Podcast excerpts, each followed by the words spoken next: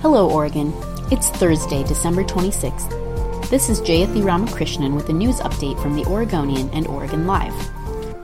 Washington County search and rescue crews and dozens of volunteers gathered again on Christmas Day to continue the search for Allison Watterson, a 20 year old woman who has been missing for five days after getting separated from her boyfriend while hiking near North Plains.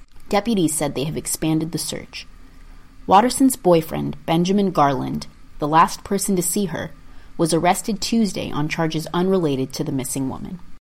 Two vegetable processing plants owned by the bankrupt NORPAC Foods may reopen soon after a potential buyer has emerged. Lineage Logistics, one of the world's largest cold storage companies, has filed to purchase the company's Oregon properties for $49 million, according to court records. There is a hearing for the proposed sale on January 14th. Oregon is home to several college towns, but which ones made the list for the state's best educated places?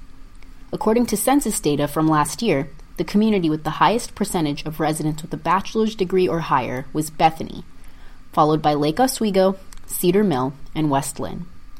Check out our full list to see if your city cracked the top 10.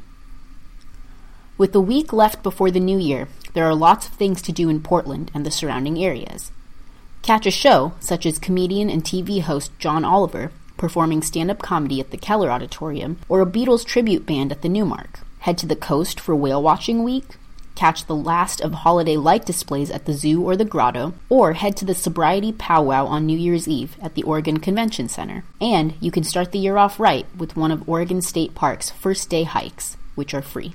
For a full list of things to do and for more stories, pick up a copy of The Oregonian or visit OregonLive.com.